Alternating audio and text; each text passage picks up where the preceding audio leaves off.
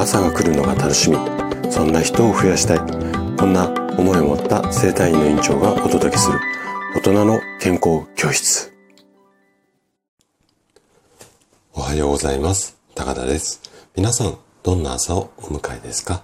今朝もね元気で心地よいそんな朝だったら嬉しいです。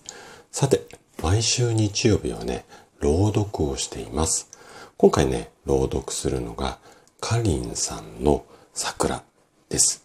で、かりんさんのね、素敵な作品がいっぱい詰まったブログの URL を概要欄に貼ってありますので、ぜひね、そちらも合わせてご覧いただけると嬉しいです。桜というとね、一年に一度だけ、しかもたったね、数日だけ咲き誇るお花ですよね。で、その姿にこう心を奪われる方っていうのも多いと思うんですね。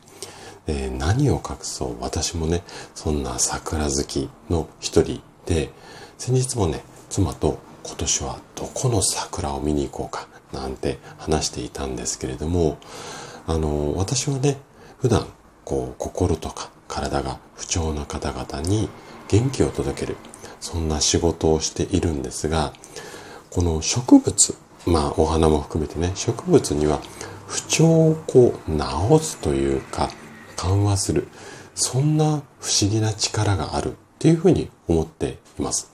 で、えっと、これはね、例えば植物療法とか園芸療法みたいな、まあ言葉っていうか実際にね、そういった療法があるぐらいなので、こんなね、まあお花というか植物のにもすごく、なんていうのかな、人を冷やすっていうか、自然治癒力を高めるとか、まあそういうようなね、こう力があるというふうに思うんですね。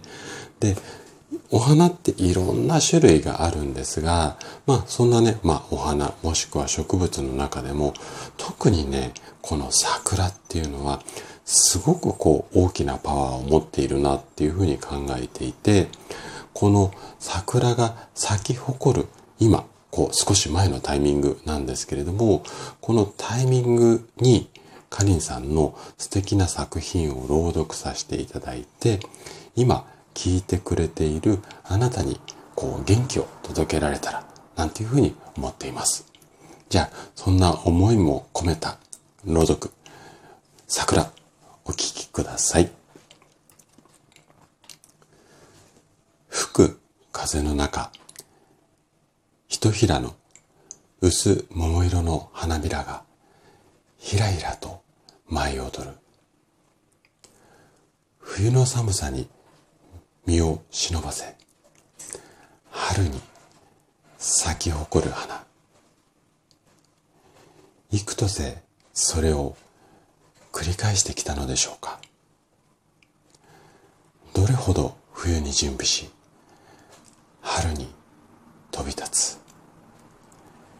人々の巡り合わせの中舞い踊ってきたのでしょうか。どうやら今年もその時が巡ってきたようです。ひとひらの薄桃色の花びらが呼び水となって次から次へと舞い踊る。数えきれない人々の巡り合わせも時を刻む秒針に踊らされながら舞い踊る。